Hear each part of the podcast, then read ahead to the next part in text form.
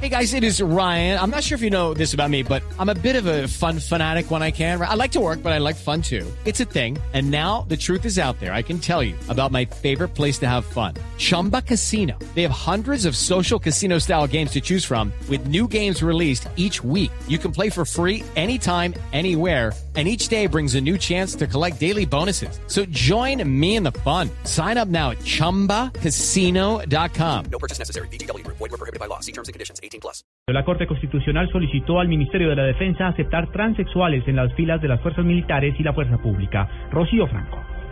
La Corte Constitucional acaba de determinar que las mujeres transgénero no están obligadas a someterse al régimen del servicio militar, pues siendo una mujer la norma dicen que son para los hombres.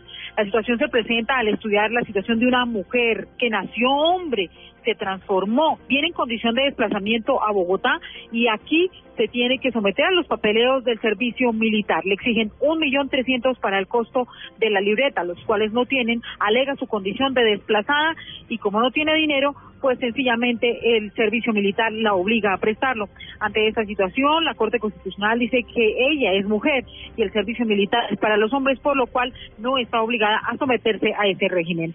Rocío Franco, Blue Radio jalón de orejas del presidente Juan Manuel Santos a su segundo al mando, al, vicepresidente Germán Vargas Lleras. Acaba de decir el presidente Santos desde Aguachica, Cesar, que le pide al vicepresidente que las solicitudes las haga en privado y no en público, en los consejos de ministros y no en medios de comunicación, por aquello que la ropa sucia se lava en casa. Esto en referencia al enfrentamiento que ha causado el vicepresidente Vargas en las últimas horas con el ministro de Hacienda precisamente para el desembolso de recursos para las obras de cuarta generación. Con 11.000 puestos de votación, 90.000 mesas instaladas y la inscripción de cerca de 100.000 candidatos, tenemos unas elecciones muy exigentes para las cuales estamos preparados, explicó el registrador nacional del Estado Civil, Carlos Ariel Sánchez, en el primer foro sobre el ciclo de procesos electorales 2015 de cara a las elecciones regionales del mes de octubre.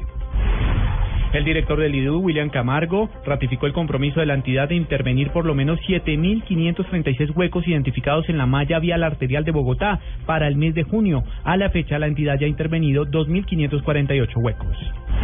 Y lo más importante en el mundo, ocho personas, seis marines estadounidenses y dos soldados nepalíes murieron al estrellarse su helicóptero en una región montañosa de Nepal que fuera devastada por los recientes terremotos. Así lo acaba de confirmar el secretario de la Defensa de los Estados Unidos, Ashton Carter. 3 de la tarde, 41 minutos.